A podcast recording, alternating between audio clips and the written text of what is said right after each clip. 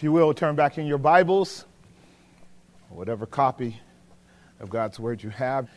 We will be looking at, I need our map too. If you can pull our map up so we can get a visual of where we are in our excursion with the children of Israel making their way to God's house, as is stated very clearly in the triumphant song that Moses and his sister um, celebrated when they came through the Red Sea we are looking at uh, what I call the 10th encampment of the journey of the children of Israel.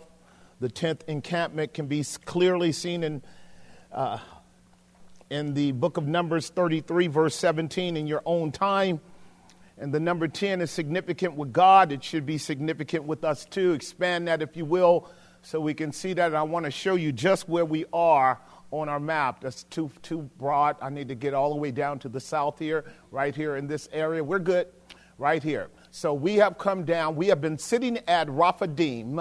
This is an area of the desert. Obviously, we are deeply south up against the Gulf of uh, the uh, Araka um, lands as well as the Red Sea, where we crossed way up here several weeks back, and we are at the 10th encampment. A lot of things happened back here, if you recall, but here is where God now is going to settle his relationship with his people right there. This is where Mount Horeb is. This is where God met Moses the first time. And this is where they're meeting again, and there are a number of things that we want to deal with before they make their ascent up to the promised land. Whenever you're following God, you are ascending, you are not descending. God is taking you up, He's taking you higher, He's bringing you into that domain where He exists and He dwells. So, Mount Sinai, Mount Horeb is where we are. And the 10th encampment, as I stated before, is a place of definitive appointment for the people of God. It is a point and place of definitive appointment. What do I mean by that? This is where the children of Israel, who at that time were Hebrews, obtained their identity. This is where their identity was formally and contractually established. This is the place where Yahweh, Jehovah, speaks for himself to the children of Israel for the first time. Every time prior to this event, the children of Israel never heard God's voice. The only voice they ever heard was Moses. Because if you follow what we've been learning about Moses, Moses is a mediator type. Moses goes up to God receives the word from God and brings it down from God to give it to his people. That's what mediation is. And in that sense, Moses is a great type of the one who came down and went back up and brought down for us a more glorious law in the person of Christ, as you would know. The people of God have never heard the voice of God until we are here in our text. And I want to make sure you understand that as well.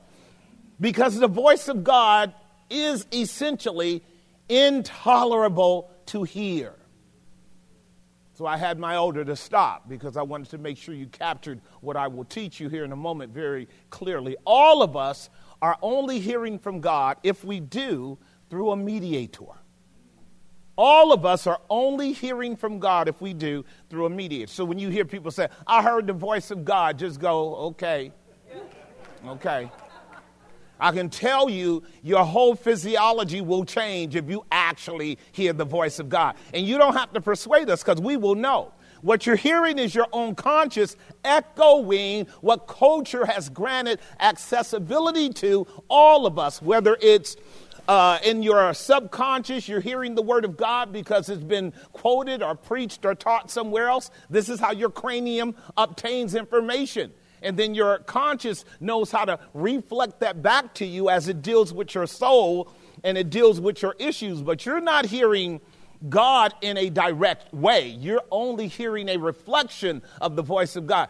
You know that because most of the time when you hear God in your cranium, you hear it through the voice of someone you know. Like most people hear God in this church through my voice. That'll come home in a minute. Because you hear through mediators, like children hear through their parents' voice. You hear through authorities. Did you hear what I just stated? So your, your, your, your, your brain only facilitates mediators, multiple of them. And so when the children of Israel were brought to this very poignant, particular event that we're dealing with here, something new is happening. This is where the Lord Jesus is going to meet them for himself for the first time. And this is going to be something of importance for us to grapple with. So, again, the title of our message is Arise, Move, and Go. We are on our 10th encampment. That is what um, Numbers 33, verse 17, will tell us. Moving from Rephidim, we have come now to the wilderness of Sinai. Here, God is going to confirm his covenant with his people to make them not only his people, but his bride. Jehovah now will consummate a marriage covenant with Israel. This is what he said over and over through his prophets Isaiah and Jeremiah Return unto me, return unto me, I am married to you. So imagine what's taking place here is a marital covenant. We've been talking about that for three weeks, have we not? And so now what's happening is God is drawing even nearer to Israel to give the whole nation a more vivid experience of who God is so that they don't have to merely live with saying, We heard it from Moses. Because, you know, they already had a problem with Moses a few times, did they not? This time, God is saying, Moses, don't worry about it. They'll hear from me. And I want to make sure you guys capture that because, again, this is a very poignant portion of Scripture. There are three major points we want to deal with briefly. One is, you are a royal priesthood. Secondly, I am the Lord your God. Thirdly, these are the 10 words of the covenant. So here's what I did I'm showing you that contextually, God tells Israel who they are. Secondly, God tells Israel who he is. Then he tells Israel what they are to do. I'm going to say it again. The way God opens up, he tells Israel who they are. Then he tells them who he is. Then he tells them that medium by which that relationship is to reciprocate. Those 10 words. Y'all got that? Those 10 words. And I love this because you know what? You really can't know who you are until God tells you who you are. Everybody else is lying to you, including you. See, the thing formed must go to the one that formed it to get the definition of what it is. You can never define yourself when somebody else formed you. You got to go to the artificer. You got to go to the master builder and say, Who am I? And the master builder will tell you who you are. This is where we are today, or we not? When you get dislodged from God, you can become anything in your own brain. And so it's important for us to learn who we are. What a dignified moment this is. Because Israel, very much like us, were, they were acting a fool for these 10 journeys, weren't they? Just acting a straight fool. And God says, okay, now it's time, Moses. I need you to scoot over. I'm going to talk to him for a minute. I really want you to get that. I really want you to get that because there are times in your life and mine, after we have lived a long time um, hearing God secondarily or tertiarily through others, and others mean something. As I said, as a child, children get a formation and a kind of ideology of God through their parents, as ought to be the case. As flawed as that may be, that's where they are grappling with morals and ethics. They are grappling with identity and purpose. They're grappling with their relationship to the society through their parents.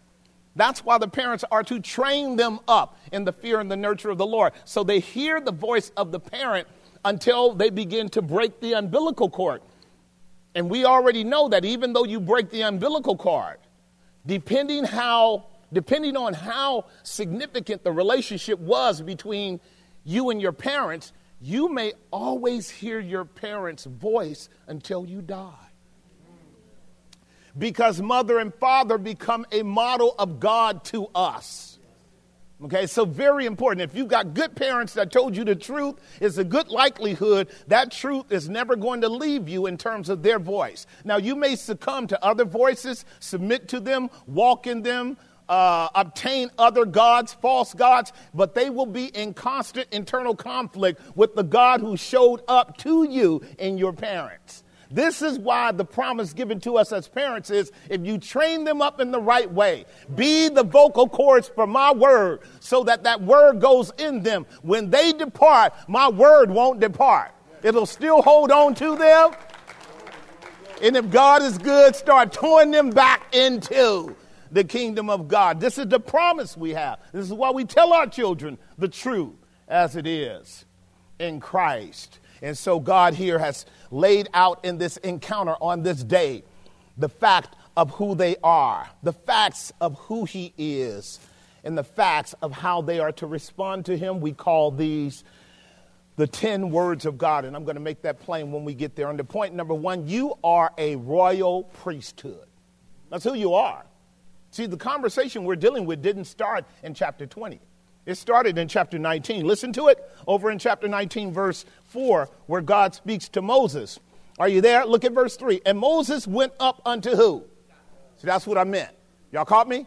That's what I meant. See, you're going to see if you read chapter 19 and 20 very carefully, Moses is going up and coming down. He's going up and coming down.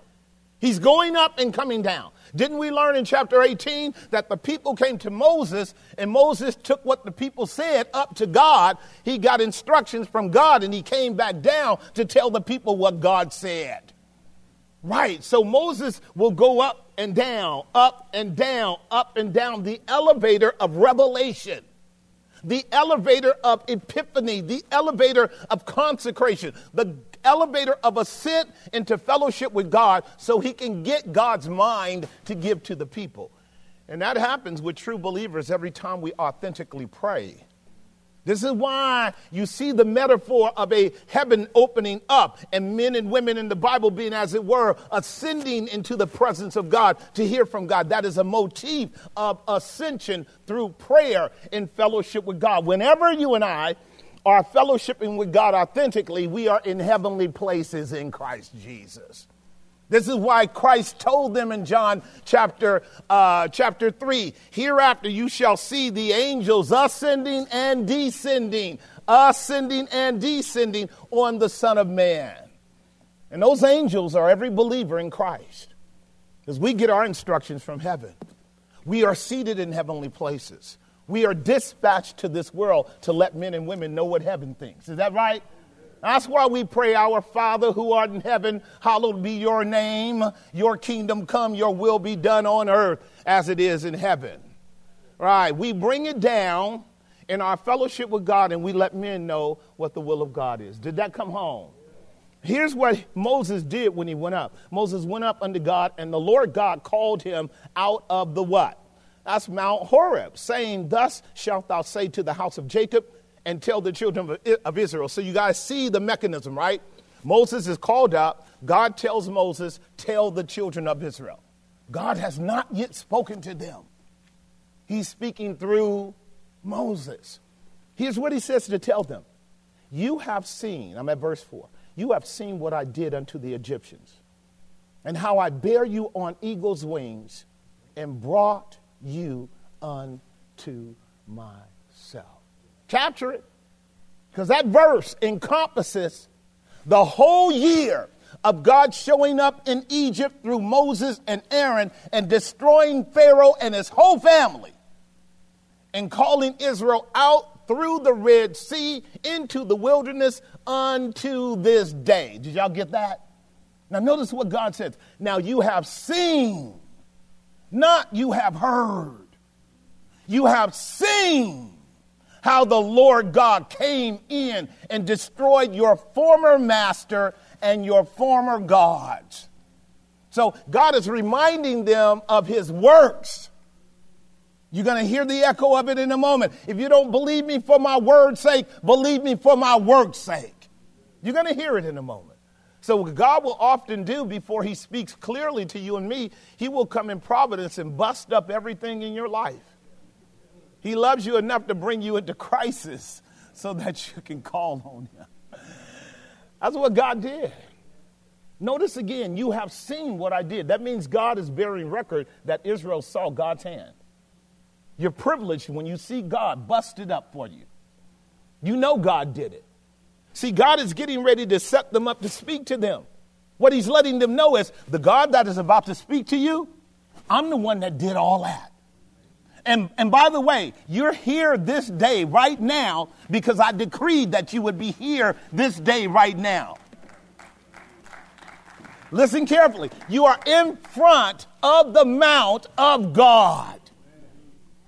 And you got there by a mighty hand and an outstretched arm, and by a God who provided for you, who protected you, and cared for you like a husband does a wife when you got a good one. And the point is, is when you and the point is is that God is a husband to this woman. And she need to know that she's now being brought to the altar. Brought to the altar to close the deal with Jehovah. To close the deal so the next day they're walking to Jehovah's house. Y'all keeping up with me? We're in the 10th encampment. We got 32 more encampments to go. We got to walk through the trouble of a couple making their way to a homestead and losing their way from time to time. We got a few more encampments to do. Some of us have been there, have we not? Notice what it says in verse 5. Watch it. Exodus 19:5. So not only has God done this sovereignly in his providence brought us to him, now therefore if you will obey my voice indeed. You see that second clause there? if you will obey my voice indeed. I need, need you to get this because I'm going to fix an error that is prevalent in our world and it's prevalent in the church. That is called a conditional clause.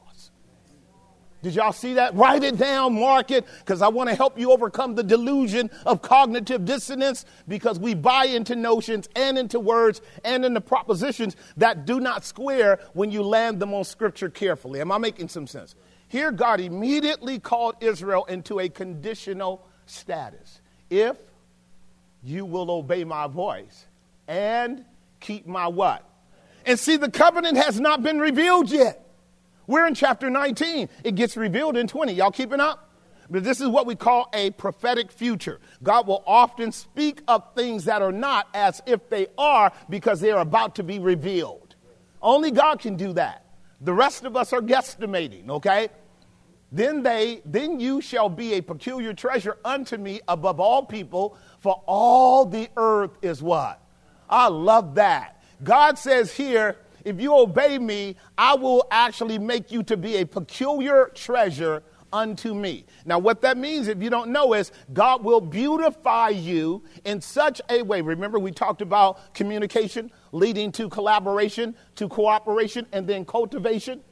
Y'all remember that? God is saying, I will cultivate you, cultivate you, and I will beautify you in such a way is that when the world looks on you, they'll know you have a magnificent God for the splendor and the beauty and the fullness and the sufficiency with which God will drape you with all that He is. The people of God are called to be beautiful in the world.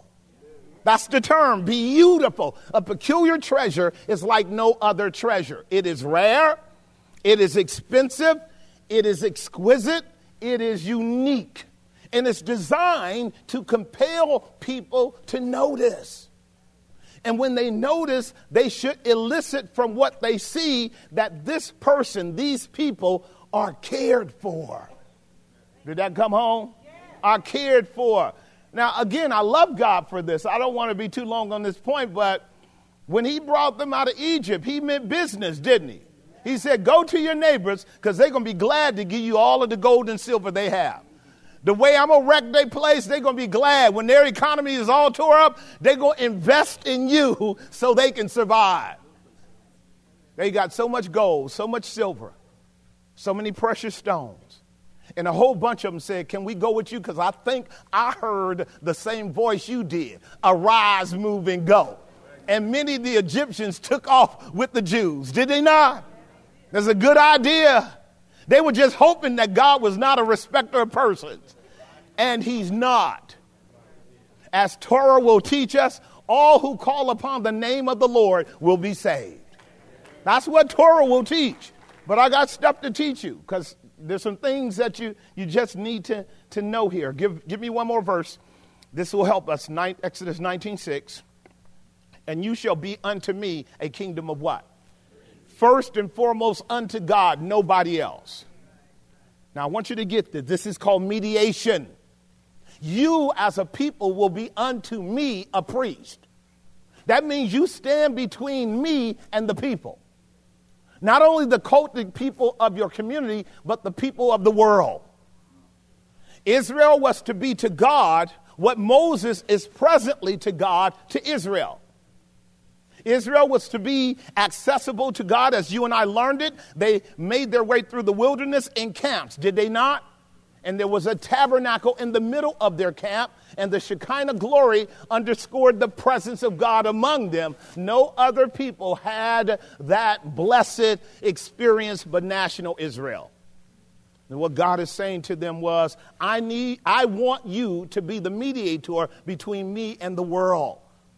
Not everybody's coming to God, not everybody can. But if God has a mediation between his glory and mankind, then that mediation can take some of that glory and bring it down to mankind so that they might know where the glory is found. And this is what God is saying You shall be unto me a kingdom of priests and a holy nation. That means a set apart nation. These are the words which you shall speak unto the children of Israel. Here's that last line. I want you to get it again. God's not talking to them, Moses is. These are the words I want you to tell them. You guys ca- capture that? Good, I got you. I want you to stay on this point right now. They have never heard from God. All they have seen are signs and wonders. They've never heard from God. He hasn't done it yet. Mount Sinai is where they will hear from God, just like Moses did. This is a big event. A big event. Under point number one, two main subpoints so we can move on. You are a royal priesthood a mediating nation. We agree with that, right? And you are to be a model of what? Love and what? Love and what? All right. It's very, very important. Going back to subpoint A, one more text for the moment. Isaiah chapter 2, verse 1 through 4. This is what we call an eschatological promise. The prophets always envisioned God settling Israel in the land of Palestine and so beautifying Palestine and the temple that, that nations from all the world would come to the temple to hear from God. They always view that because the center of worship for all eternity is Jerusalem. You guys got that? The center of worship for all eternity is Jerusalem. And you and I know that Jerusalem takes on a greater clarification than just that limited place in Palestine. Did you guys capture that? It's important for you to know that too, so you don't get lost on the wrong Jerusalem. Because there is a wrong Jerusalem, according to Paul in Galatians 4, which is in captivity with its own children because it's under the law and not under grace. So don't get caught up in the physical. If you get caught up in the physical, you miss the gospel. But we're dealing with a paradigm here, and a paradigm works when it stretches out to what its ultimate end is. Here it is the word that Isaiah the son of Amos saw concerning Judah and Jerusalem, verse 2.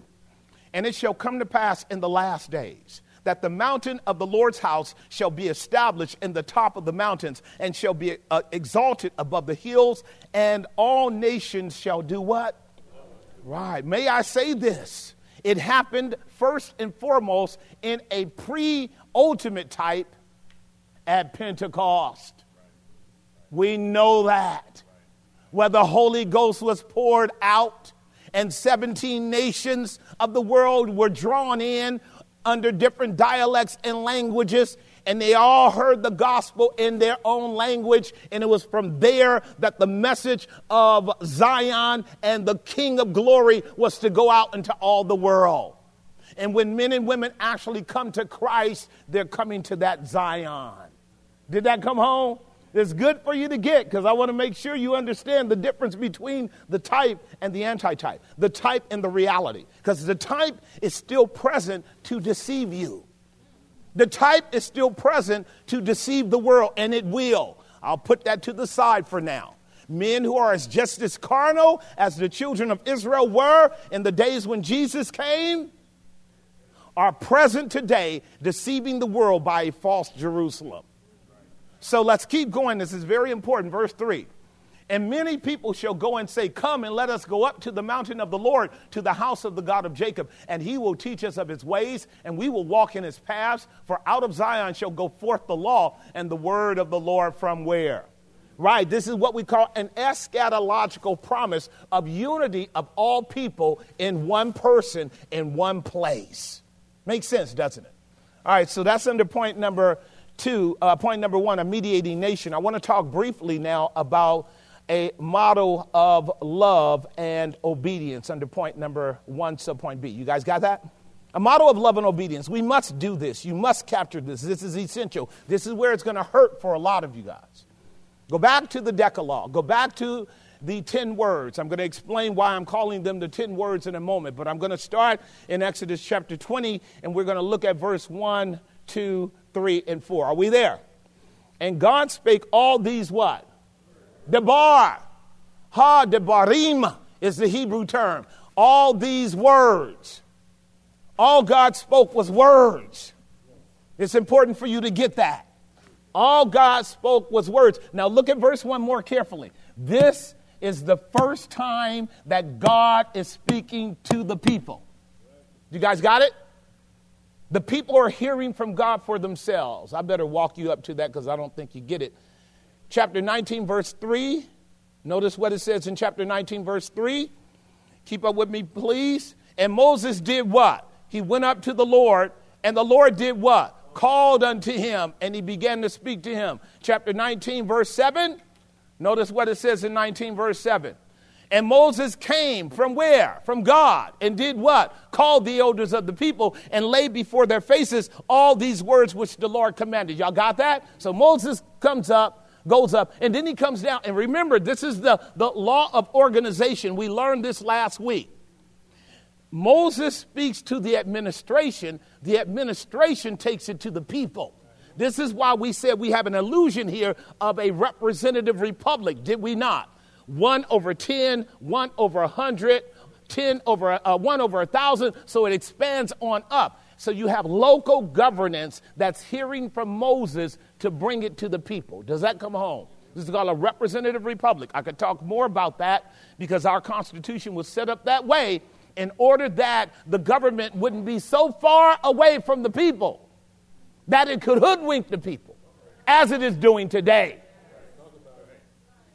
When you have your rulers close enough, you can get on their tail when they get out of line when you know where they live and where their kids go to school because they, they go to the same school you do. And you catch them at the council and senate on their way to the house and you say, hey, we heard about those policies you guys are drawing up. I want to know what's your mind about that because many of us have told you how we feel. Are you representing us? See, I shouldn't even get started. Y'all see what I'm getting at? Are you guys seeing what I'm getting at? But see, once they can live way up on the hill in their gated communities and drive their black cars, they can circumvent you as the people. They can go in there late at night and draw up policies that are against the mind of the people. And by the time you wake up, they've already agreed on policies contrary to your interest. Moses said, No, you got to live among the people so they can get at you when you go to lying because they're going to always do what you say when they're trying to get into office. The moment they get in, they get captivated by regulators and money. Remember, this is why God says you cannot have covetous men. Money will pervert judgment.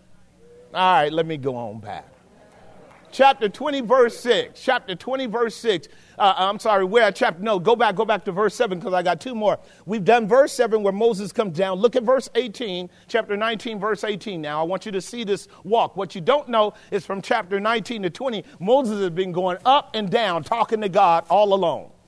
Now, notice what he says in verse 18. And Mount Sinai was altogether on the smoke because the Lord had done what? The, the Lord now has come from heaven and descended to the top of the mountain.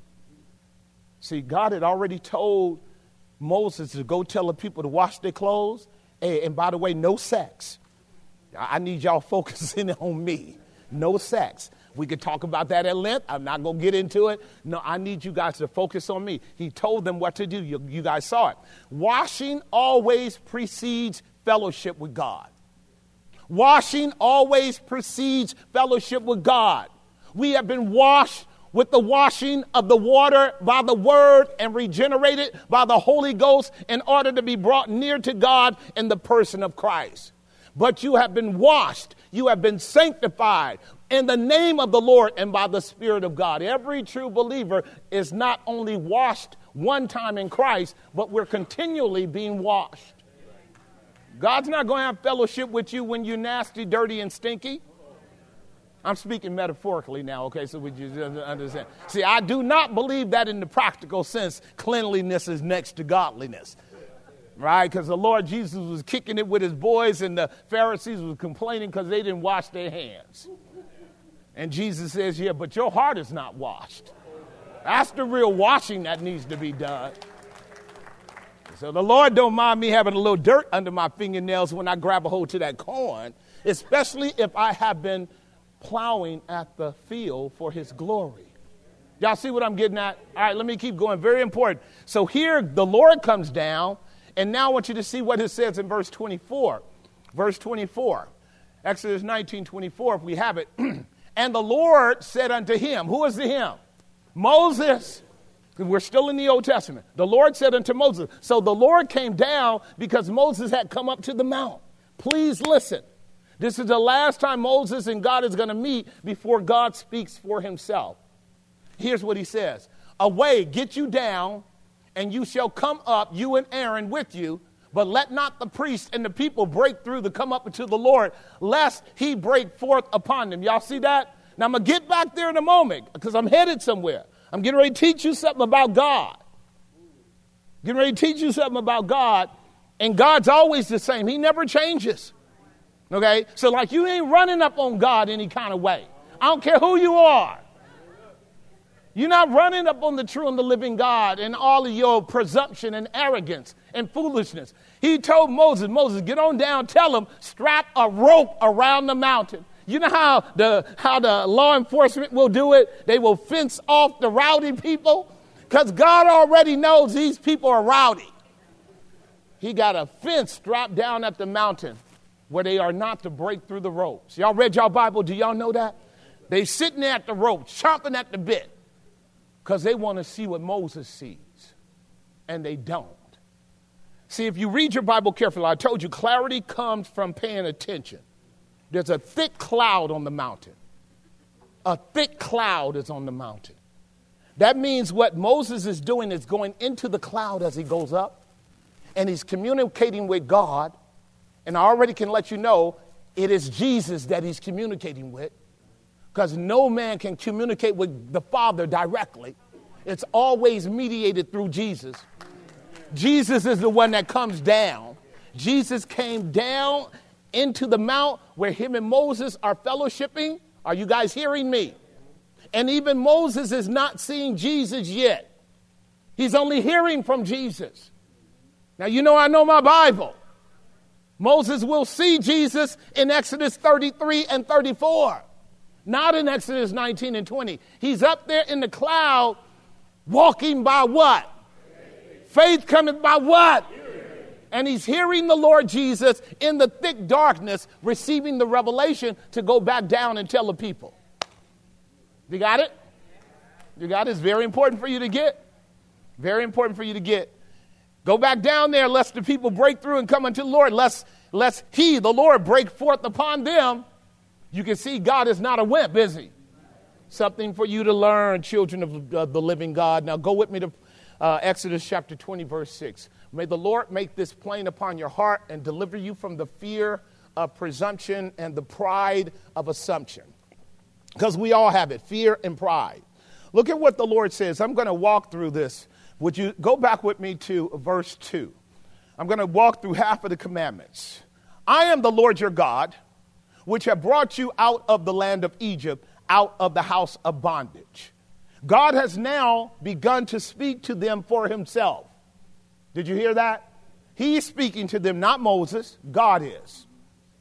And he says these words I am the one that brought you out. Now that makes sense now, doesn't it? Here's what, here's what makes sense they saw God's hand, they observed God's power, but they never heard God's voice. Now he's speaking for himself, granting his own identity. He said, Hey, I'm the one that did that.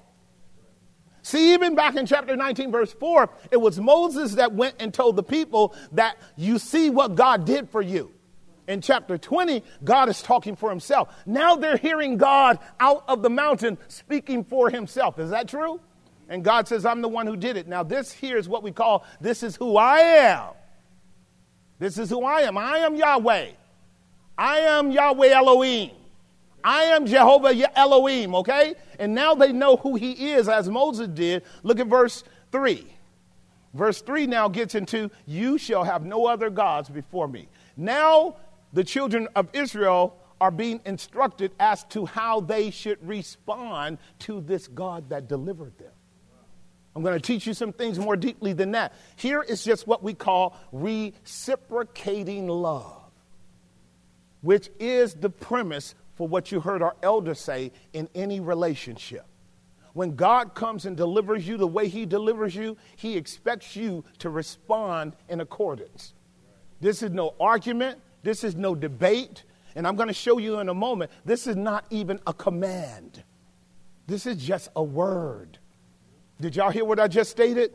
See, because it's only axiomatic that if a God do what God did for over a year to bring you out of bondage and bring you to a place where he now shows his glory to you and brings you into intimate conversation and tells you we're headed to a place I have already prepared for you that where I am you may be also I just need you to love me back.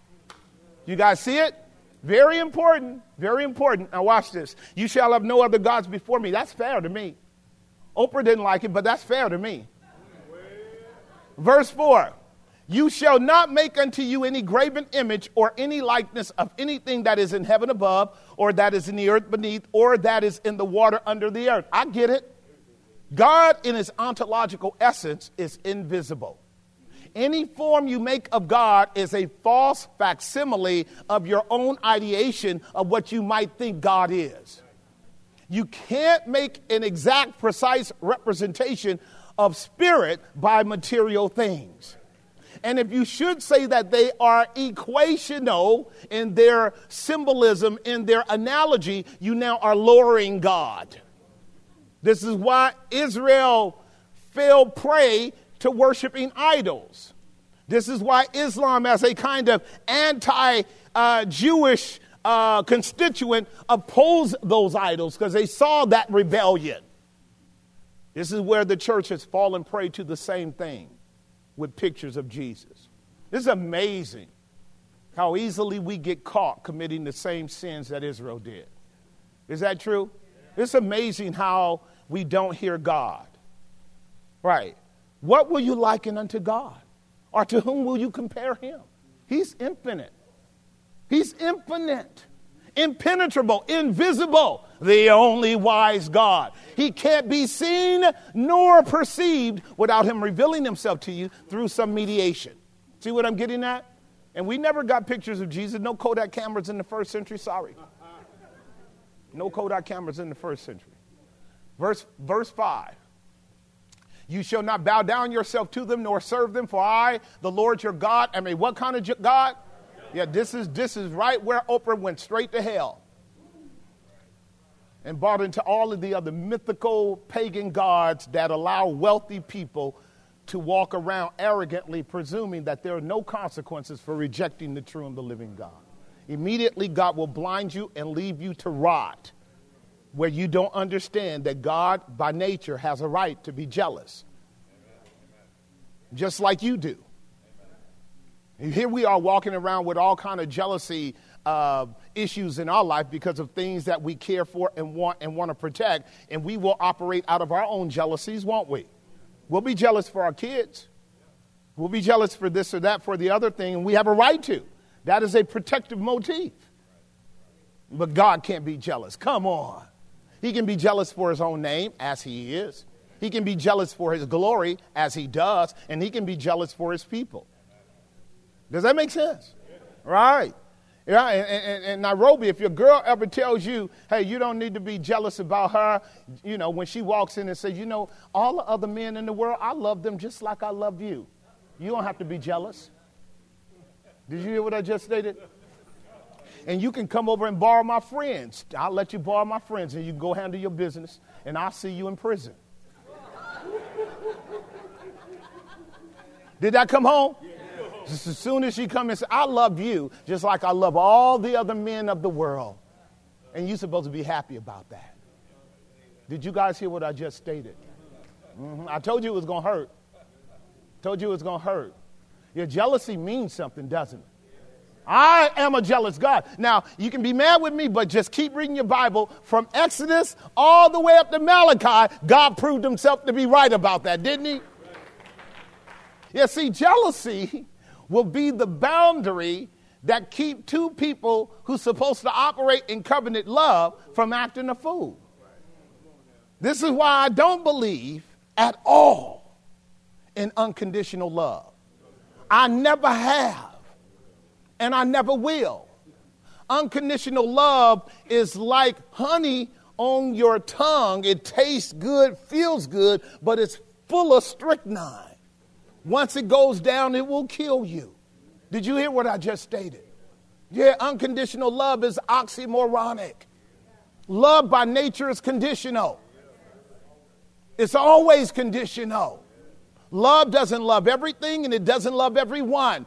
If it loves everything and loves everyone, it cannot be love. Love is always hesed, and it's hesed in relationship to the object for which it is hesed. It's very, uh, we getting ready to make it plain. Because this, here we are in the middle of Torah. Will you notice what, and this is Torah at large. We are dealing with the Pentateuch. But what we're dealing with right now is the Debar. We're dealing with God's word. God's having a conversation with his bride. Here's what he says. Now, this is what you can expect me to do. Are y'all ready? He says, You shall not bow down yourself to them nor serve them, for I, the Lord your God, am a what kind of God? See, now I'm back to our uh, marriage series because one of the things I told you was that collabor- uh, communication is so really critical, is it not? So you meet that brother and he knows he's jealous. He got to tell you in a hurry he's jealous because to, to him you're cute. And what that means is he's going to be looking at the way other brothers look at you. And if you kind of feel like you free to kind of, you know, wink at other brothers, his jealousy gonna come up. Brothers, let them know early on, I'm a jealous guy. I'm a jealous guy. It's just in my nature. See what I'm getting at? Because otherwise, adultery will take place, fornication will take place, idolatry will take, corruption of the relationship will take place. Once you corrupt the relationship, the relationship is corrupted. Now, here's what it says I am a jealous God, and I visit the what? Of the fathers upon the children unto the third and fourth generation of them that what? Are you ready? That's called conditional love.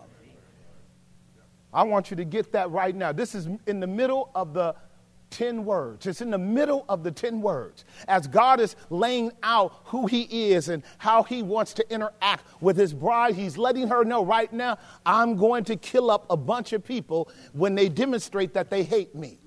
Did that come home? Right, I'm, a, I'm killing them on up. This is why the world can't stand this God of the Bible. I'm here to tell you because the Bible tells us the wages of sin is what? And, and the soul that sinneth, it shall what? And the Bible says there's a day coming in which God will judge the whole world. And they can't stand that God. See, they want a world where they can hate God and God still love them. I'm getting ready to walk you through it. So from here on out, whether you listen to your Bible or you want to hear that cognitive dissonance that you got going on in the world that lies to you about the nature of love, I want you to see it for yourself. It's very important. Notice what he says he will visit the iniquity of the children. There it is. Please leave it there. We can catch up in a moment. The iniquity of the fathers upon the children unto the what? Third and fourth generation. Meaning it's going to happen over and over again. To the degree that we rebel against God, break his covenant, live like hell, there are going to be evil consequences falling out. Now, for people that don't understand what I'm saying, you're not even looking at your own life because your life and mine is an indication of that. When we violate God's rules and word and law, we suffer the evil of it. Please. Listen to verse 6. Here it is. Listen to verse 6. He shows mercy unto thousands of them that what? Ah. Oh. Verse 5 says he punishes those that hate him. Verse 6 says he shows mercy to them that what? Are you guys rational, coherent, logical beings? Verse 5 demonstrates God's wrath. Verse 6 demonstrates his what? His love. And his love is conditioned upon reciprocation. Proverbs chapter 8, 17. I'm going to take you through a few right now so you can get it. Proverbs 8, 17. This is God speaking through the person of Jesus. And here's what he says. Listen to what he says in Proverbs 8, 17. I love them that love me. Stop right there. Take a picture of it with your cell phone. It's time to go to work. See, because you know what generation I live in, and I've been living in this generation for 43 years. I've been living in a generation that has been lied to about God in the church. A lot. And this is an attack on God's character right here. This is an attack on God's character when you make a caricature out of his love and strip his love of righteousness. When you strip God's love of justice and righteousness, you are now distorting God's love. Look at the verse for yourself. I love them that love me, and the one that seeks me early shall what? You know what he says? If you don't seek God, you're not going to find him. Did that come home? Look at verse 36. Proverbs 8, verse 36. Look at it carefully. Are you there? Watch this. But he that sinneth against me does what? He wrongs his own soul. See, so you're not going to be able to blame God when you live in rebellion against God and you hurt your own soul. Did that come home? I want you to see the last part of the verse. Look at it here. All that hate me, all that hate me, love death. See it? Do you guys see it? That means the love of God, which is at the center of his nature, is that there is a distinguishing love predicated upon a reciprocation of that love that God extends. Now, if no one else in the world believes what I am sharing with you, can I tell you I know who believes it? The nation of Israel. God destroyed them over and over and over and over and over again when they violated Torah. See, you're not reading your Bible when you buy into the, God loves the nation of Israel. Ask a real Jew who actually knows Torah well. This is why in Deuteronomy chapter 28, God says, I set before you blessings and cursings. If you obey my voice, that's called a conditional clause, all these blessings will pursue you. If you disobey me and worship idols, I will destroy you. And did God do it? Over and over again. Hosea chapter 9. I want you to hear it for yourself. Start at verse 13. This is the prophet. He's almost at the end of the revelatory work of the, uh, of the prophets, okay? The uh, Ketuvim, the prophets, and because the prophets were lawyers for God. They would always tell Israel, hey, you got to get back to Torah. You're out of line. Remember what Torah said if you disobey God, He's going to bring judgment. And what Israel thought was because God is patient, that God is permissive. And this is the generation that I find myself debating around the love of God. Yes, God's love is patient, but that doesn't mean God's love is, in, is permissive. It doesn't mean that God's love is indifferent. It doesn't mean that God's love doesn't care what you do. He's just giving you time to repent. Does that make some sense? Don't equate patience with unconditionality. Am I helping you? This is so important in the day in which we live.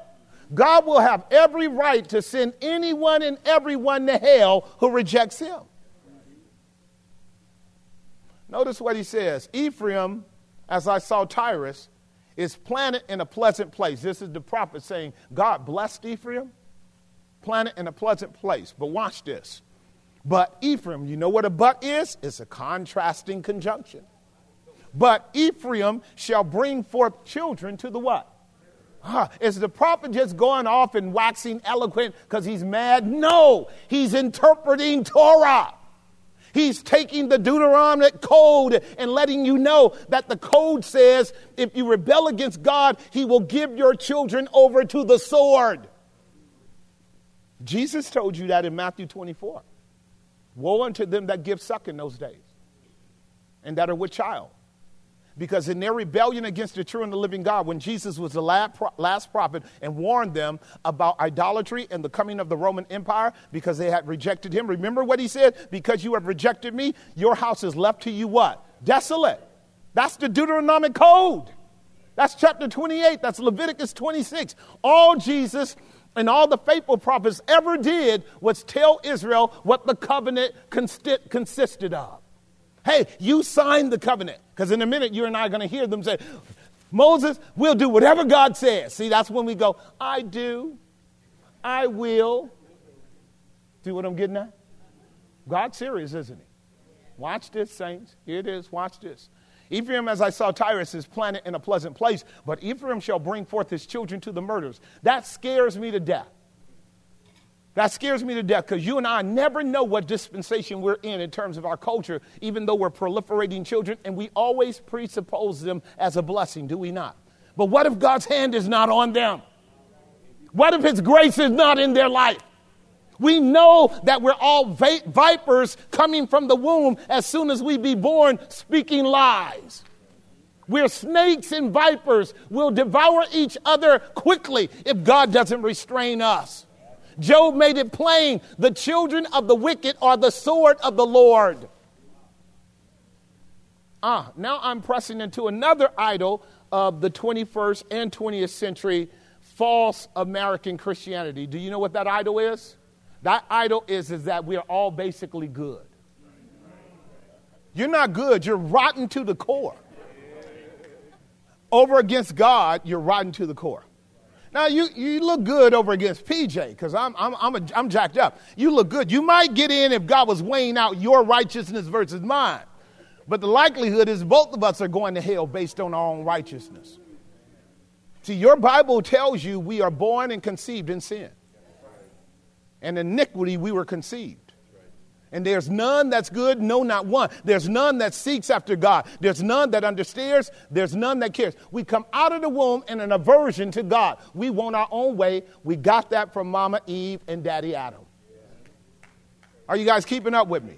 Right, again, this doctrine is not taught, and because it's not taught, the church bought into the era of wokeness. See, when you don't teach that all men are equal, equal sinners, under the wrath of God on their way to hell, then you can buy into false notions like black people are better than white people or white people are better than black people, which white people did, and now black people are doing it because you buy into the woke doctrine of Marxism. It is a eugenics system of ethnic hierarchy. That's exactly right. And you feel good about hating on white folks. The problem is, your hating white folks is not going to get you into heaven. Because white folks didn't figure that out too. Whole lot of them thought they were going to heaven by hating on black folks in the name of Jesus. No, they got to the pearly gates and Peter didn't even show up. Peter didn't even show up. He stayed in the back eating Skittles and nah, these nah, these folk ain't going. These this is the, y'all got the wrong heaven. See, the enemy loves to distract us from the truth. And the only way you can love like Christ loves is to understand that everybody is undeserving of love and therefore the love that is offered is always offered to undeserving people. This is a sinner's gospel. This is a sinner's gospel. The only person going to heaven is a sinner who's redeemed by the grace of God, who admits his rebellion and disobedience and recognizes it's me, O oh Lord, it's me, O oh Lord, standing in the need of prayer. And that publican went down to his house justified. And the Pharisee that pumped his chest up, talking about how good he was, went to hell. That's called conditional love. Did y'all get that? Listen to what Hosea says, verse 14. Give them, O Lord, what will you give them? A miscarrying womb and dry breast. Uh, all right, so I got you guys for another 30 minutes. All it is is the covenant of Torah, chapter 28 through 32, Leviticus 26 through 29, where God says, I will not open the womb. And if the womb opens, the child will die. He will not let Israel expand as a nation. He will not let them grow because God is into growth. Did that make some sense? He will not let them grow because he already knows that they will not do what Abraham did, which God says, I know Abraham. He's my friend. He will teach his children right. Therefore, I will expand him. God sees us way before we act. And it's his mercy not to let us have children if he knows we're going to let our children live like hell. Did that make some sense? Right. This here is what we call the reciprocation of God's law. He sees the end from the beginning, doesn't he? So he'll know. This is why I often tell people don't judge God by your standards. If he doesn't give you kids, after a while, figure it out. He knows what you can stand and what you cannot stand. And what good is it for you to bring children in the world and you're not ready to die for them when it comes to the truth? Because we already see the government owns them from the time they come out of the womb. They stamp your children with a social security number and they set them up for 70 years of labor. And they fight like hell to rip your kids out of your hands and own them. First, transforming their little minds through public school that the parent is the main cause of all their ills. This is what I mean by the woke doctrine. That's Marxism. Marxism knows you got to destroy the main hub of human continuity. And the main hub of human continuity is the family. God didn't start this world with a government, He started it with a family. Today, we don't need governments, we need families. This is why I said to you in closing yesterday the women are going to deliver us. They're going to deliver us. If, they, if we get delivered from this judgment that God is pouring on my nation, which I can see very clearly, it's because women are going to stand up and take their proper role under God. Because our men are already enslaved psychologically and on so many levels sociologically. Women have to become solid again and make sure they put the proper boundaries around relationship between them and men and love their children like a mother bear would destroy everything on the planet for. It's going to be women. That's why we have in the book of Revelation, chapter 12, verse 1, 2, and 3. And I saw a woman clothed in the sun with the moon around her under her feet and 12 stars of a crown on her head. And she was full with child, ready to be delivered, meaning that the woman becomes the vehicle by which the Savior comes into the world to redeem humanity from its ruin. That's the eschatological outcome of the book of Revelation. Because you got two women. You got the whore, and then you got the bride of Christ. And when the smoke clears, the bride of Christ is the one that stands. Did that come home? Right? Sisters got to do the right thing because brothers are stupid today. Verse 15. All their wickedness is in Gilgal. That's the idolatrous temple. All their wickedness is in Gilgal. That's the idolatrous temple. Now read this next clause. For there, in their idolatry, I hated them. That's God talking about Israel. That's the God that most people say, God just loves you unconditionally. Does that look like unconditionality? It don't look nothing like unconditionality. God says, there I hated them. Do y'all see that? Keep going, keep reading. For the wickedness of their doings, I will drive them out of my what? His house is the land. It's the land of Israel. I keep telling you that's where we're going with this bride right now. We're, here, this is about 600 years before Christ. Israel goes into the promised land somewhere around um, 1500 BC, okay? So this is six. They were in the promised land for over 900 years. Now God has begun to send them out. He did it with the Assyrians, right? 610 BC. Then he did it with the Babylonians, right? 587 BC. He says, I'm divorcing you because of your rebellion.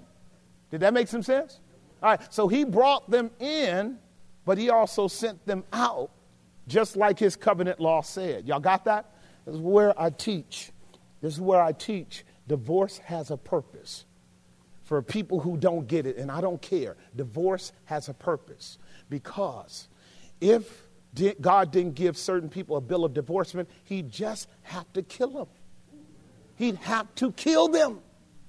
He'd have to kill them. The bill of divorcement breaks it up so that some of them can repent and be brought in through Jesus. Did you hear what I just said? Right. I, I, I, can't understand why people don't understand that divorce has a mechanism that's an alternative to the consequences of sin. Don't you know Torah teaches that adultery is to be punished with death?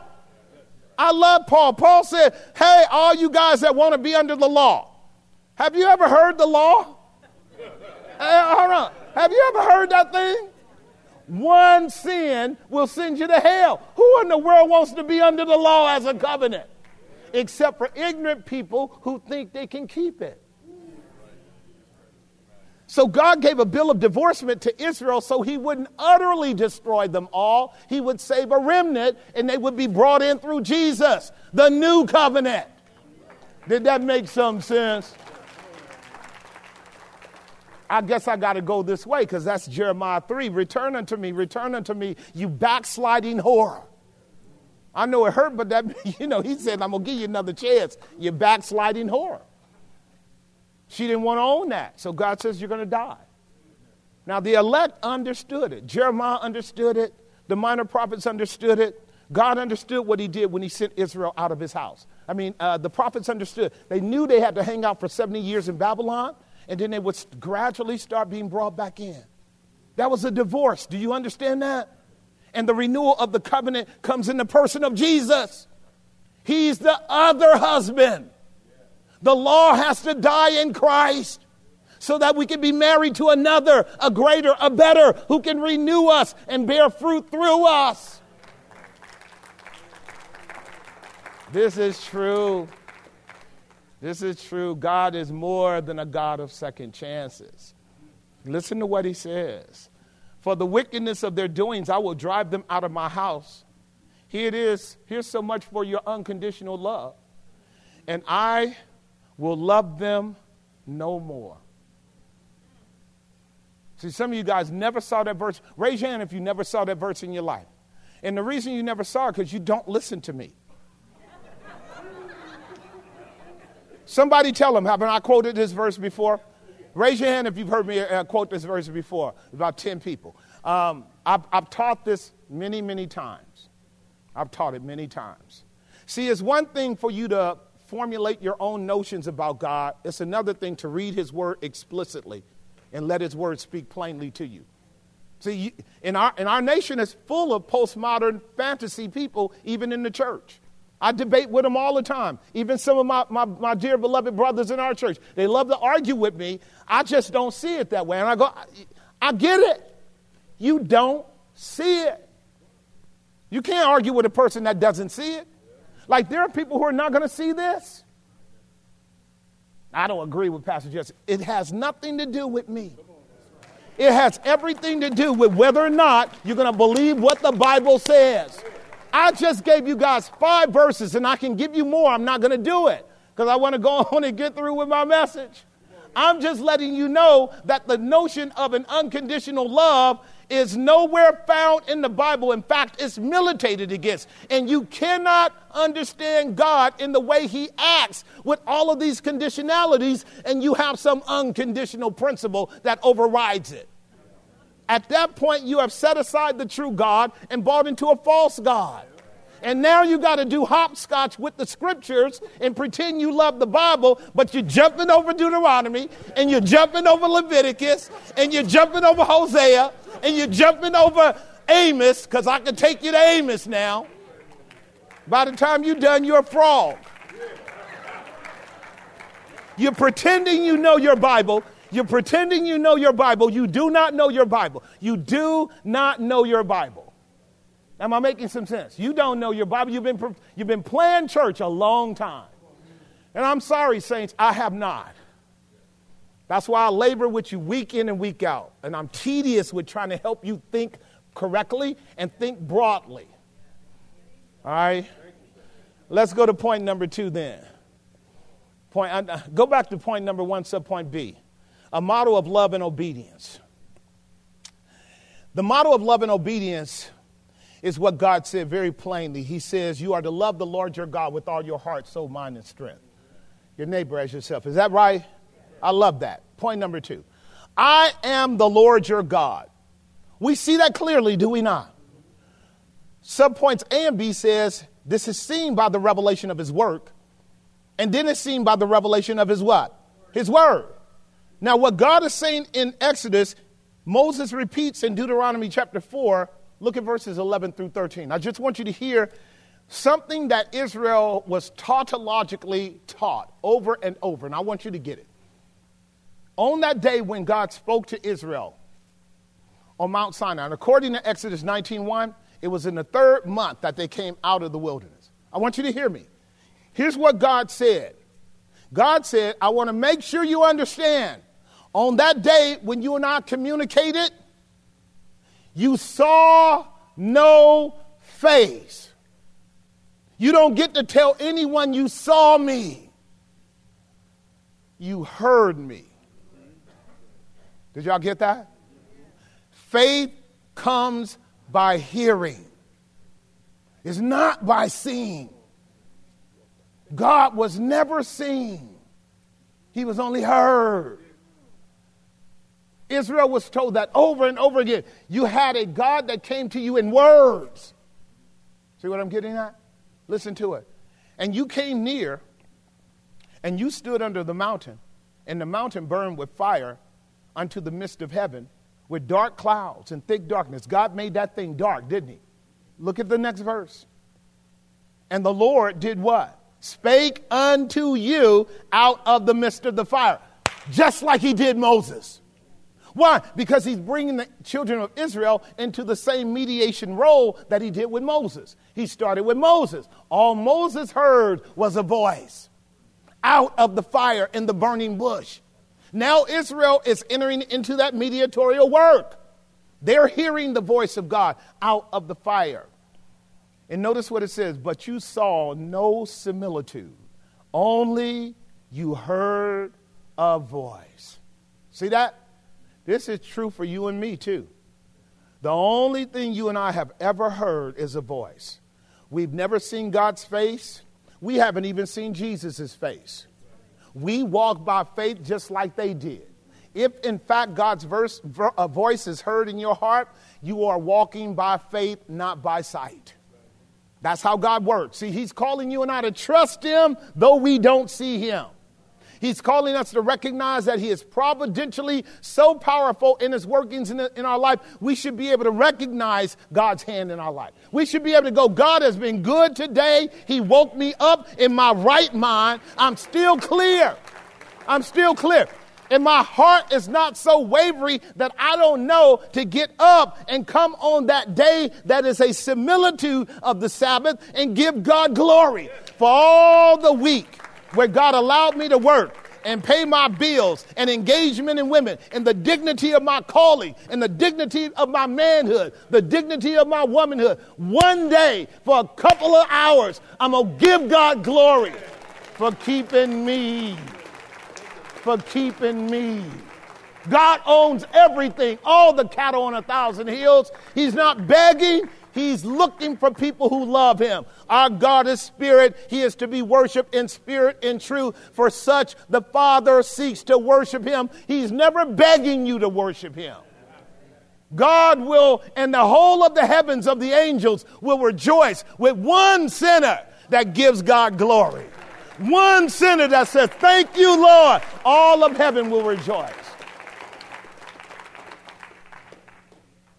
This is the God of the Bible because he always walks in his own sufficiency. So you see it there. Point number three.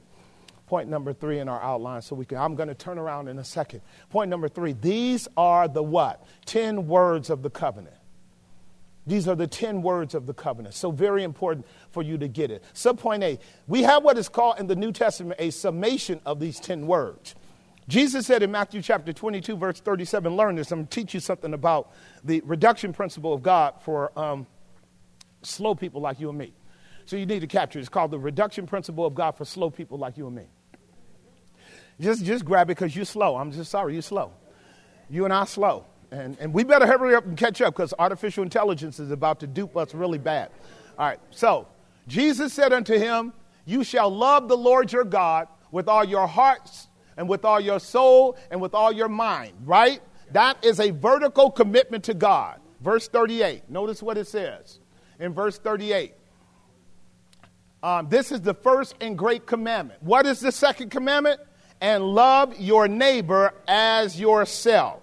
Now, if you want to get an expansion on Exodus 20, go to Leviticus 19 in your own time. It gives you a fuller development of Exodus 20.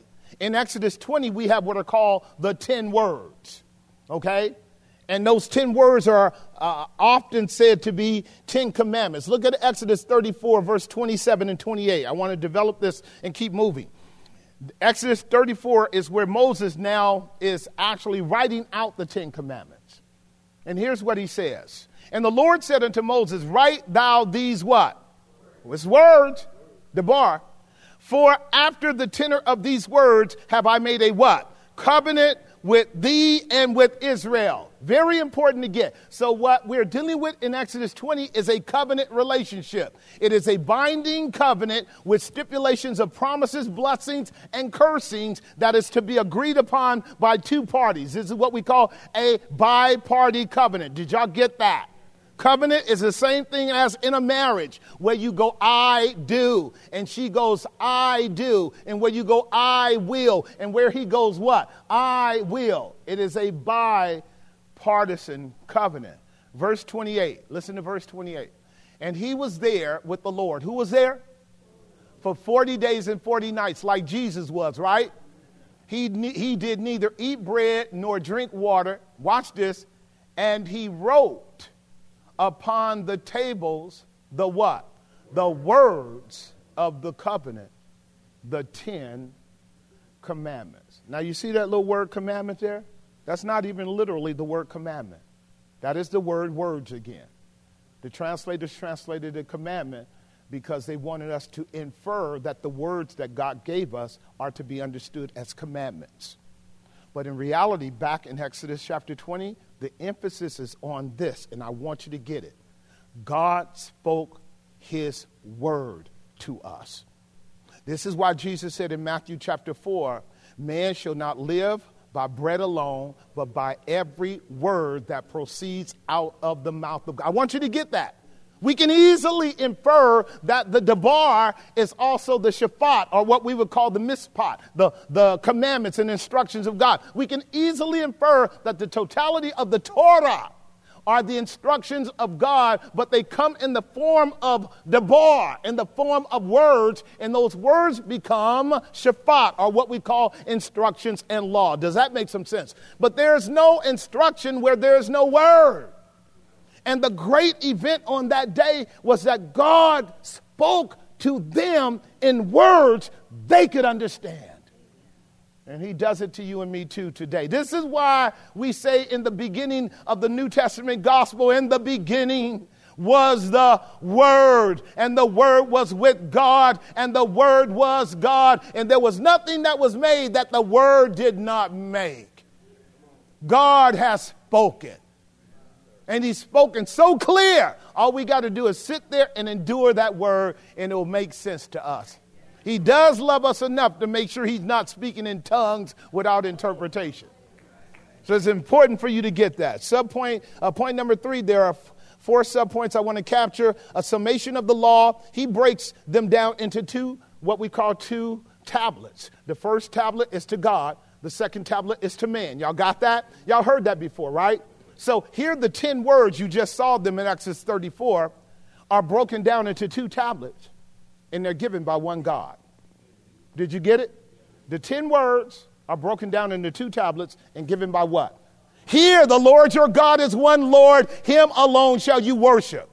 So, the one true and the living God, who is the unity of purpose and harmony and reality for us, gave us 10 words that can be extrapolated out to an infinite set of instructions.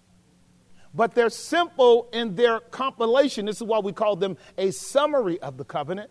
Because when you break down the two, you discover that God reveals who He is, demands that He be worshiped for who He is, and then tells us that we are to worship Him a certain kind of way. And after He lays out who He is and how we worship Him, He says, This is how you are to live with one another. You shall not kill, you shall not steal, you shall not commit adultery, you shall not covet your neighbor's house your neighbor's ass, your neighbor's ox, or anything that is your neighbor's. I am your God. I'm able to provide for you. You don't need to steal anything from anybody. You don't need to covet another man's wife. I'll give you a wife. I'll give you children. I'll give you health. I'll give you wealth. I'll give you power. I'll give you authority. I'll give you purpose in this world so long as God is your central organizing principle. Now, this is the reason why America's going, in, going to hell in a handbasket. I'm almost through. Is the reason why America's going to hell in a handbasket is because they are intentionally trying to prove God wrong. They're intentionally trying to prove God wrong.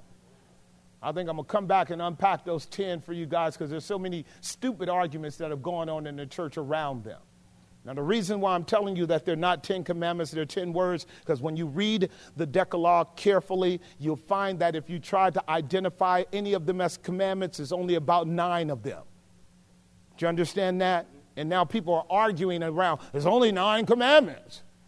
Okay? Don't make any idols, right? Don't bow down and worship them, right? You shall not take the name of the Lord your God in vain. That's three. What's the fourth commandment? Honor the Sabbath day. Then you got Five more. How many is five times four? I know you went to government school. I'll help you. There's nine. So God lied, didn't he? He lied. No, he didn't lie. You got 10 words there, not commandments. There are thousands of commandments in your Bible. God gave you 10 words, and it started with a revelation of Himself.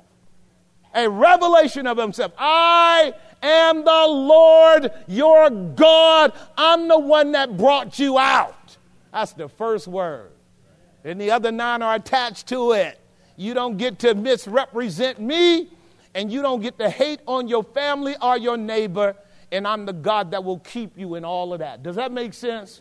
Right. Very good. Very good. Now let me let me help us to understand uh, in this sub point uh, sub point C. But I'm going to read this through. The summation is two a seriously breached, and all of this is seriously breached by every man. That's subpoint B. I already made that point. Do you see all those verses? John 17, 9, Acts 7, 52 and 53, Romans 3, 9 through 11, Ecclesiastes 7, 20. If you know your Bible, I already made that argument. You know what the argument is? God gave us the law and none of us kept it. That's literally what Jesus said in John 7. Stephen, arguing with the Sanhedrin, says, Hey, God gave us the law and none of us kept it. And they killed Stephen for it. Paul said it in Galatians chapter 2, verse 16. It is evident by the works of the law, no flesh shall be justified in God's sight. For all have sinned and come short of God's glory. Did y'all hear that?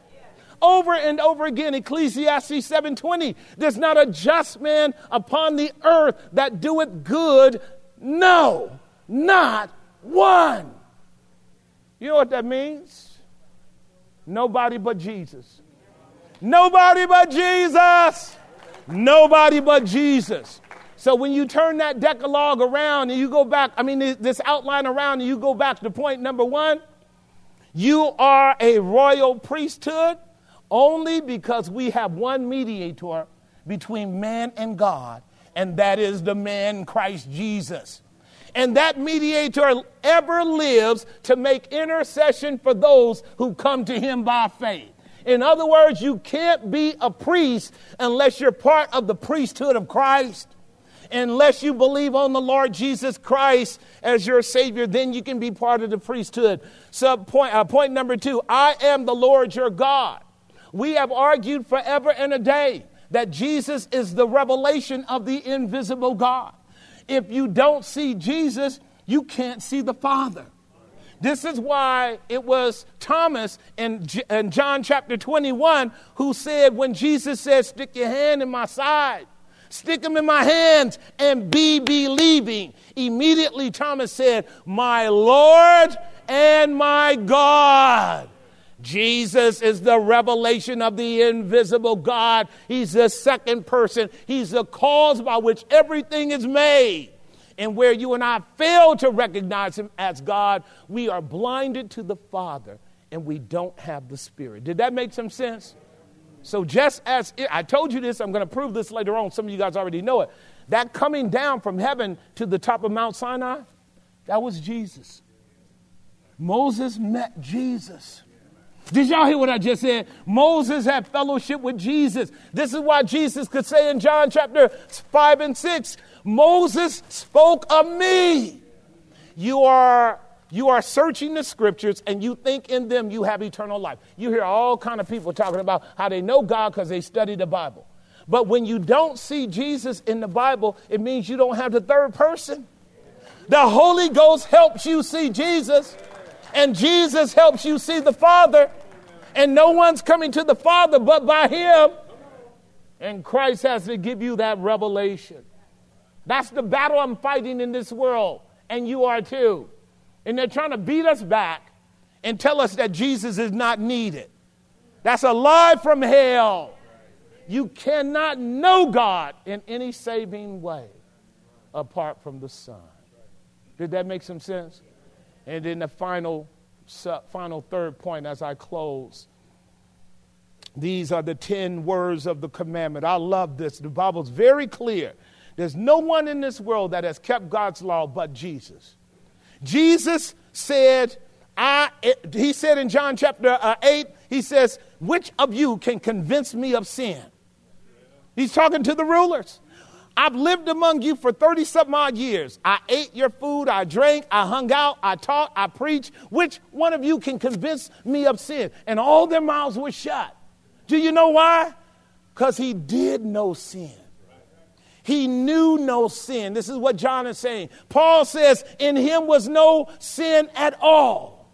John the Baptist called him the sinless Lamb of God. When Pilate killed him, Pilate says, I find no fault in him at all. So if y'all gonna kill him, you guys are killing an innocent man.